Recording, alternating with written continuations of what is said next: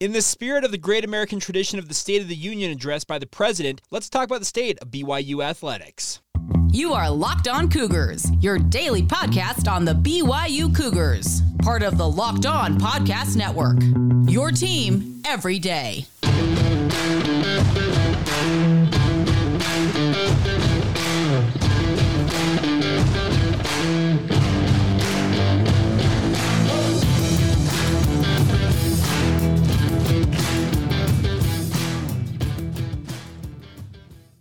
What is up, everybody? I'm Jake Hatch, your host here on Locked On Cougars, your resident BYU insider.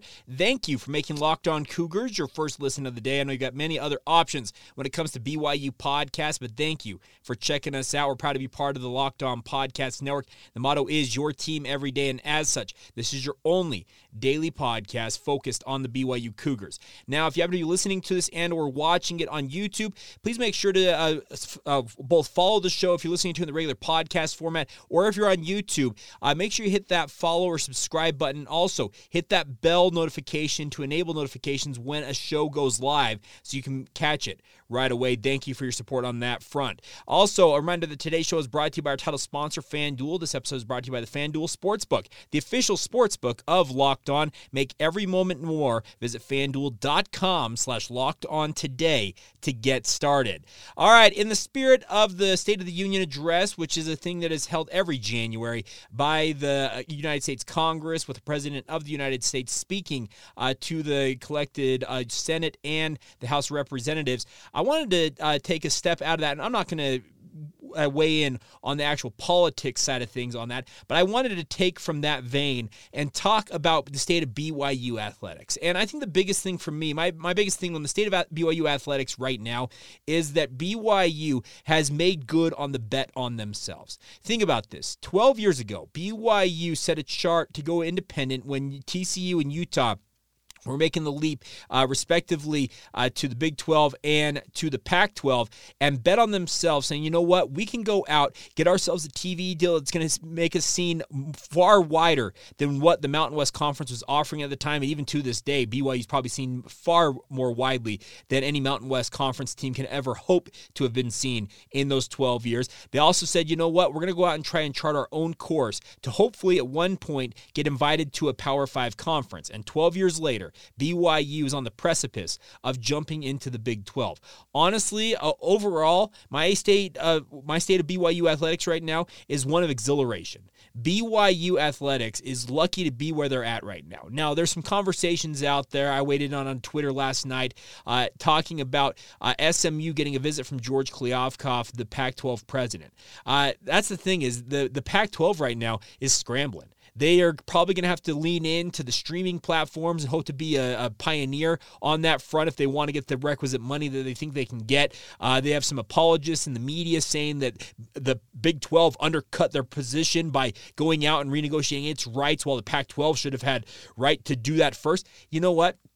Right now, the Big 12's in a good spot, all things considered, and I think BYU is very lucky to be a bar, part of this conference. Now, uh, when it comes to the Big 12, I think there's a whole lot of what you don't know when it comes to BYU that in many ways we're going to learn along the way as they officially enter the conference on July 1st. Uh, obviously, you're trying to do your best to be prepared for it. Kalani Sitake and his football program, Mark Pope and the men's basketball, uh, all down the roster. You can go to women's basketball, the baseball, softball, soccer all of those volleyball programs, down to the track and field, etc. All of the Big 12 uh, adjustments for every one of these athletic uh, pro- the, these athletics programs inside the BYU athletic department are going to have to make a leap to the next level. Some of them are going to compete quite favorably. I think women's soccer is going to be right in the hunt for a Big 12 soccer title from the get go. I think it's a similar circumstance for BYU women's volleyball. I think uh, they have an opportunity to be a power player right away.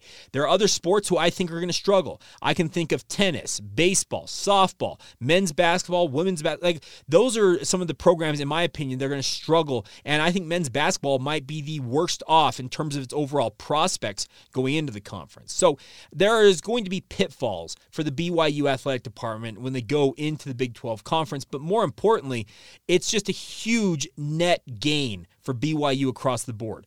More money, more exposure, a seat at the table at the Power Five level to be a true decision maker at the top echelons of the uh, college sporting universe, in particular college football. We all know where the bread is buttered. It's all about football. And BYU has aspirations of once again returning to prominence on a national stage. Well, you can be obviously a, a program people talk about on a national stage when you're winning football games as an independent, etc. But if you truly want to have a chance, in theory, to chase another national title to pair with your one from 1984 down there at the student athlete building, you needed to be in the Power Five conference level. You need to be at the Power Five conference level, and BYU will now have that going into the Big 12.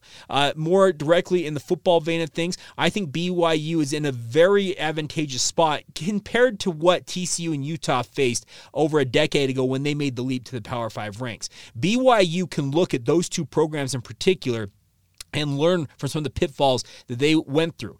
The guys on BYU staff, six of them spent time at the University of Utah under Kyle Whittingham. They have seen, in, in the case of Kalani Sitake and Aaron Roderick, they have been through that transition process, making the leap from the Mountain West G5 level to the Power 5 level. That has given BYU a leg up in preparing themselves to go in uh, to these conferences right away. Is BYU's roster on the football side of things as elite as you probably would like it to be going into the Big 12? No, but I don't think anybody in their heart of hearts truly expected BYU's roster to be that good. The more important thing is is that BYU has been doing their best to build up to this.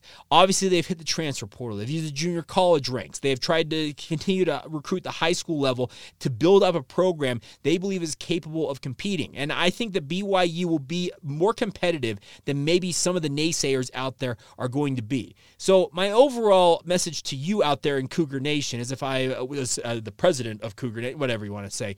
Uh, but my overall message to you is be excited for the future for BYU athletics. Are there going to be bumps in the road? Absolutely. There are going to be issues that are going to pop up between here and however long BYU is a member of the Big 12 and however long their athletics uh, programs continue on. I hope they continue forever, honestly. Uh, there are people out there, well, I can't wait for the church to shut down BYU like BYU Idaho and BYU Hawaii. Sorry, folks. Here's the thing BYU athletics is too big of a, of a deal on a national stage that the Church of Jesus Christ of Latter day Saints, at this point, if they were to shut down BYU athletics, you're talking about you'd have people willing to go to war, I feel like, in many ways, uh, to stop that from happening. But my, my, my bigger point is this is a momentous time for the BYU athletic department. It's an opportunity to be truly relevant on a national scale once again. Many of you who are older than I am, I, am a child who was born in the late 1980s. I was not alive for BYU in the 1984 season. I, I freely admit that. I was born in 1987. I am 36 years old now, and I have had aspirations of seeing BYU play at the level they're about to play at for my entire life. I wanted BYU as a youngster to be a part of the Pac 12. Well, was in the, then the Pac-10. I hope that BYU might get a chance with then the Big Ten, uh, not the Big Ten, the Big 12, the Big Eight, all any opportunity growing up of rumors of potential conference expansion. My thought in the as a child of the 90s was that BYU should be deserving of getting a shot like that. Well, it's been a couple of decades and it's been a lot of different uh, things, a lot of different iterations of how BYU has looked, but now they're finally getting that shot and I for one cannot wait to watch it, track it, be covering it as a professional uh, here in the media sphere, and hope you guys will be along for the ride. So be excited. This is a very, very exciting time if you're a Cougar fan getting ready to see BYU in the Big 12 Conference. Like I said, there, there will be uh, obviously issues for the Cougars they will face head on. But the nice part is they've shown resilience in the past in dealing with anything that's been thrown their way, and I expect nothing less as they continue to push forward here on into their future as a member of the Big 12. All right, so coming up next, uh, a couple of you have reached out to me and tried to either uh, persuade or dissuade me from my take on where I think BYU, the benchmark for success in their first year of playing football in the Big 12 Conference, should be. We'll address those. We'll talk about that and why I agree and or disagree with your guys' takes in just a moment. First, a word on our friends over at FanDuel. And of course, this time of year, it's the Super Bowl, my friends, and the only app you need to open when you're watching Super Bowl 57 this week, your Super Bowl party or whatever you're doing, is FanDuel, America's number one sports book. We're super excited to have our new sports betting partner, FanDuel, for the Locked On Podcast Network because they're, they are the number one sports book in America. And if you're new to FanDuel, that's even better. They have many great features, making betting on sports fun and easy. The important part is, is you can download FanDuel now so you can bet on Super Bowl 57 this Sunday with what they call as a no sweat first bet. You'll get up to three $1,000 back in bonus bets if your first bet doesn't win. FanDuel lets you do everything on the app from uh, betting on the money line, point spreads, to who will score a touchdown, or a myriad of other prop bets. So get on it, uh, have fun with it. The best part is, is the FanDuel Sportsbook app is safe, secure, and super easy to use. And best of all, you can get paid your winnings instantly from our friends at FanDuel. So join FanDuel today at FanDuel.com slash locked on to reclaim your no sweat first bet on Super Bowl 57 this weekend. That's FanDuel.com slash locked on on once again. Make every moment more with FanDuel, the official sportsbook partner of the NFL.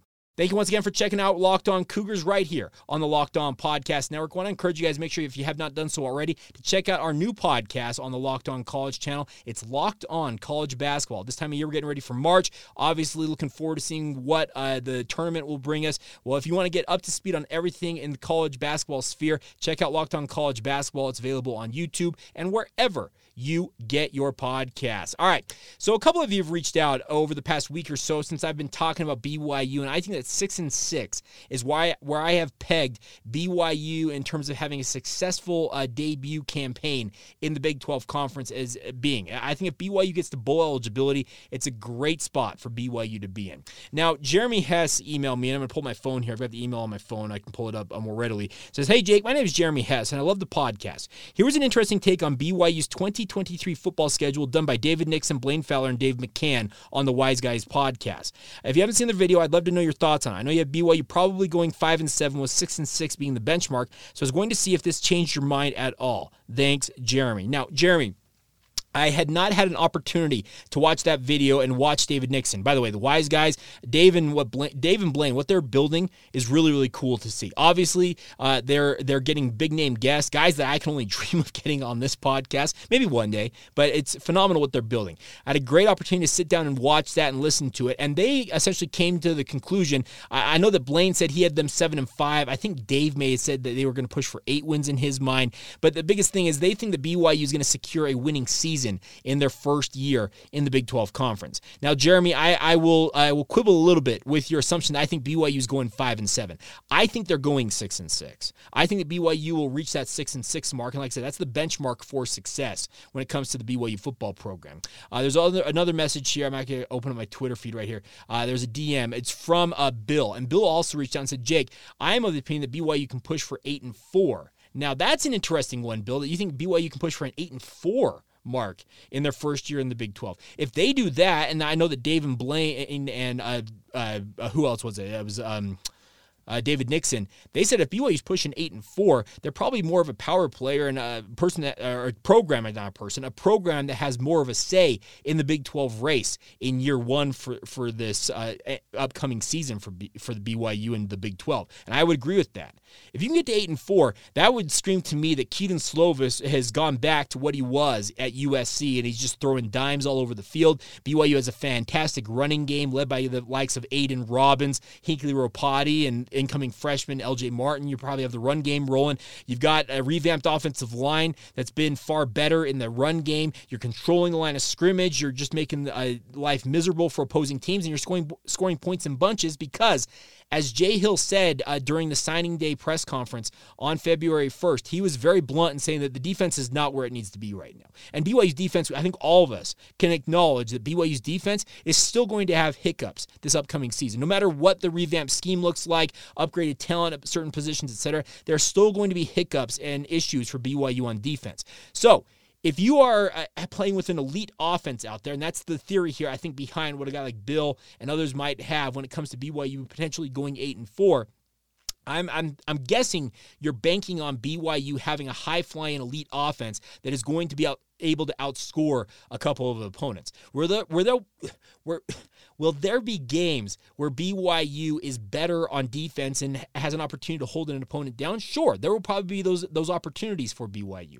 But they're going to have to bank this year if they for any success I feel like for BYU is that the offense has to stay at the near elite levels that it has been over the past 3 and 4 years under Aaron Roderick's tutelage. And I think that's where my confidence uh, comes in for BYU being able to reach at least 6 and 6. I think the offense will be good enough and I know Aaron uh, Roderick has ha- had his detractors out there and obviously people who think that uh, he needs to change certain aspects of how he goes about stuff, but I am a believer in coach Roderick because he's got a proven track record. He's developed back-to-back NFL quarterbacks. This is a guy who's put offenses out there that have been absolutely elite even though they have been dealt a tough hand with the inability to get requisite touches. They've had far fewer possessions in many of these past 3 and 4 seasons than typical offenses of their ilk have had in an, a regular game. It's because BYU's defense has struggled. They've that bend don't break, drop eight scheme has obviously hampered BYU getting the possessions and extra touches on offense they would like to have. But despite all of that, they have put out pretty darn good offenses. And I think I'm well, I'm not I'm not think I am going to bet on BYU's offense staying near that level under Aaron Roderick's tutelage. And that's why I think BYU six and six is where I think BYU can reach, just simply due to the offense doing its thing. Like I said, there are gonna be defensive issues that are gonna hurt BYU and probably cost them a game game or two or three this season because just the they're still working on getting the defense up to speed, what Jay Hill envisions it could be for the Cougars. But I think the bigger point is Six and six is not a bad place to be.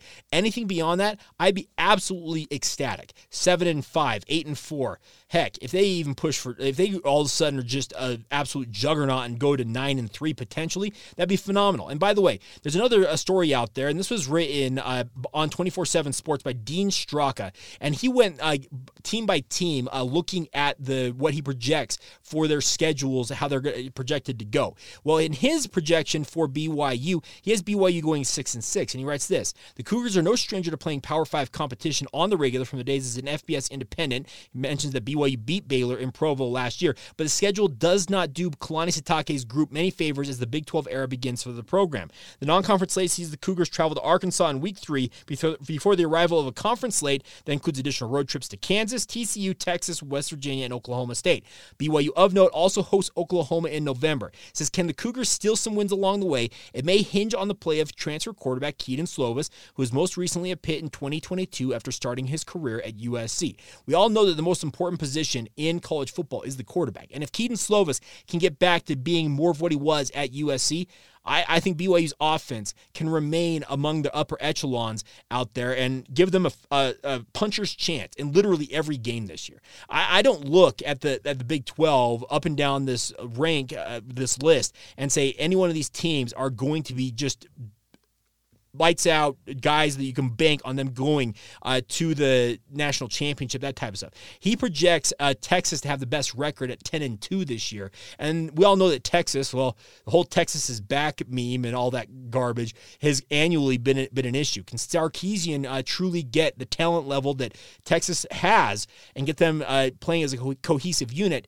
to go out and get that type of a record? Outside of that, he's got Oklahoma 9 and 3, Oklahoma State 6 and 6, Iowa State 6 and 6, Baylor 8 and 4, Kansas 6 and 6, West Virginia 5 and 7, Kansas State 9 and 3, TCU the national runner up this past year at 9 and 3 with a revamped roster, Texas Tech 8 and 4, UCF 7 and 5, Houston 5 and 7, Cincinnati 6 and 6. So what Dean is projecting here is a program that has got a ton of parity across the board with a lot of teams essentially uh, beating each other up in the middle of those rankings. There's not one that he has listed at 3 and 9. He's got one that's got 10 wins. He's got a couple at 9 wins. Uh, this is a conference that I think from the get go, from the literal very beginnings of this new era of the Big 12, is going to be fairly parity ridden. And obviously, when you lose uh, Texas and Oklahoma, whether it's after this upcoming football season or the year after that, I think even more so the parity level remains at that. And that's why I think uh just right now, I would say BYU is six and six is what I'm projecting, and anything beyond that, it's a great first year, and you're building something right away in the Big 12 conference. Now, obviously, uh, could injuries play a factor in that? They will, and obviously there are turnover issues. There's so many different factors in, in football that can affect the win and loss margin for you in many ways. But right now, I, I'm fairly confident that BYU, I think six and six, is right where they should aspire to be. Maybe, the, well, okay, where I aspire for them to be. They're probably thinking uh, much bigger, and obviously you have to have uh, you want to shoot for the moon and land on the stars. I think that's the the terminology out there, and go for it just go out there and just be excited. I kind of my opening stanza today on on the podcast. This is an exciting time for BYU. Let's enjoy it. Like I said, there are going to be games that you're going to be absolutely frustrated about and uh, breathing fire on social media about. But at the same time, let's just remember, hey, this is a great opportunity. This is a new era for BYU, and hopefully they can start it off with a pretty solid campaign. I think six and six is right where they should be. All right. Coming up next, uh, we finish up today's show looking back at yet another game in BYU's uh, independent era, looking back at a game that I actually was in attendance at. I think I attended almost uh, on average one away game for BYU during their independent era. One of them that will forever haunt me is the one we're talking about next, and it's a trip to South Bend. We'll get to that in just mere moments. Today's show is brought to you by our friends over at UCCU. At UCCU, Love Where You Bank is a promise made by a local not for profit financial institution dedicated to helping families improve their financial lives. UCCU delivers on that promise with pioneering new technologies that make banking safer, easier, and more convenient. The best part is they're creating new products and services that add real value to their members. I can attest this because I've been a member of UCCU for three decades of my life. They provide real easy access to local human beings who also give always give the personal touch or assistance. There are many reasons to love banking with UCCU, and now UCCU wants to give back by giving you 14 reasons to love where you bank. Here's the best part: they're also giving away a stay at the Grand America, complete with a visit to the Grand Spa until Valentine's Day, both on Facebook and Instagram. See why you'll love banking with UCCU when you see one of those posts. Love it, and you'll be automatically entered to win that Grand America experience. Enter each day, visit UCCU's Facebook or Instagram pages now until Valentine's Day and enter to win. That's UCCU. Love where you bank. Thank you once again for making Locked On Cougars your first listen of the day, my friends. Hope you guys are all doing fantastic out there. Uh, we are still uh, looking at different sponsors for this upcoming uh, uh, off-season period, the end of the basketball season, and on into the summer, getting ready for football. If you'd like to advertise with the podcast, we'd love nothing more than for you guys to be aboard with us. Uh, we can get you all the information you need by emailing us, lockedonbyu at gmail.com. Uh, get with me, and I'll be sure to get you in touch with our sales team, get you on the way to advertising success. We've got thousands of unique downloads, both both across the regular podcast sphere and also views wise on YouTube and love to represent your brand, company, or product if you are interested in doing any such thing. All right, before we go on today's show, our, our look back at BYU and their independent era continues with a look at a game that I think is one of those great what ifs in BYU football history. They went to Notre Dame on a, on a crazy, crazy day for BYU. And the thing about this game, for BYU is they that Notre Dame was having one of those seasons that just it's, it's a dream season. Remember, they went to the national championship that year, and obviously you're thinking, okay, if you're a Notre Dame fan, this is exactly uh, what you wanted it to be. But BYU went into that game at South Bend, and like a number of other teams in that uh, in that season against Notre Dame, the Fighting Irish escaped with, by the skin of their teeth. Now, Theo Riddick had a career high 143 yards. Cierre Wood added 114 yards. The ground game was pretty dominant for Notre Dame in this game, but BYU was right in it in this game, uh, and they absolutely made Notre Dame sweat. Now, we all know the, the, the play I'm referring to late in this game. Cody Hoffman breaks a free. I believe, if I'm not mistaken, it was it was a post route, and uh, Riley Nelson sees him uh, and unleashes a pass that just ended up nowhere near uh, Cody Hoffman. And Cody Hoffman was at least uh, five. I don't know, 10 yards uh, uh, free from any any defender near him. R- Riley Nelson could have lollipopped this ball, and uh, Cody Hoffman would have had a big gain at, gain at minimum. If he delivers that ball on time and accurately, it's a touchdown, and BYU's on their way to a massive upset win of the number five ranked Fighting Irish in this game. But alas, uh, they surrender a season high 270 yards rushing and a very disappointing loss as BYU dropped to four and four. Like, the, BYU got to the 31. Riley Nelson was sacked for a nine yard loss. That was just after Cody Hoffman had broken free, which would have been a touchdown. But just the pass, I and I can tell you, I was sitting in the end zone. I believe it was the south end zone. Yeah, it was the south end zone uh, with my best friend in the entire world. We're watching this game. I just I, I see this play develop, and I, I had a perfect bird's eye view of it. Watching from my my perch, I was sitting about the tenth row in that south end zone, and I see Cody Hoffman come free, and Riley Nelson sees him, but just uncorks a pass that was like, what in the world? Where did that come from? How did you not even get it close? It was one of those things that just. And this Notre Dame fan next to me and said holy bleep. We just won the game because your quarterback couldn't hit a wide open receiver. And I looked at him and said, Well, you ain't wrong. Disappointing loss, 17 to 14. And like I said, giving up 270 rushing yards and losing by three in a circumstance like that, absolutely insane that BYU is even that close in this one. But uh, BYU, it's one of those. It, what happens if BYU gets that pass completed. What happens if they win this game 21 to 17? They knock Notre Dame from the perch of the unbeatens. Who plays in the national championship that year against Alabama and doesn't roll over like Notre Dame does in that game? What does it do for BYU early on in the independent era? What if they're sitting at 5 and 3 versus 4 and 4 after this game with a next road trip also going back east once again to face off against Georgia Tech and having all kinds of questions facing this team? It's just it's one of those games that will forever, in my mind, just look at that and say, how in the world were you unable to complete that pass? And maybe it was due to his back injury. Speaking of Riley Nelson, I, I'd love to ask him at some point down the road, but. I just can't get over that pass because I had the, I had a perfect view of that play developing and just how badly thrown that ball was, how, how just the the inaccuracy on that pass, it'll just forever baffle me and just be one of those things that I'll forever just think about. I'm like, what could have been. So, nonetheless, BYU 4 and 4 as we continue on with our look back at these games. But they had a huge, huge game the following week, a second straight road trip back east to face off against the Georgia, Te- uh, Georgia Tech Yellow Jackets. How would BYU respond? Would they see their season fizzle uh, into sub 500 record, sitting at 500 at 4 and 4 at this point in the season, or would they bounce back? We'll talk about that one on tomorrow's podcast. So that's going to do it for today's edition of the show. A big thank you once again for making us your first listen to the day. Hope you guys are all doing fantastic out there in Cougar Nation. Once again, let me just reiterate good times are ahead for BYU sports. Just simply due to the fact we're in the Big 12, folks. That's the fun part about this. BYU is part of the Power Five, and that should excite you as a Cougar fan. Now go make your second listen of the day. Our friends over the Locked On Big 12 podcast. Josh Neighbors does an incredible job getting you up to speed on everything going on in the Big 12 conference. Get that available on YouTube. It's also available wherever you get your podcasts, free and available on all of those platforms. Until tomorrow, have a great rest of your day, my friends. This has been the Locked On Cougars podcast. See ya.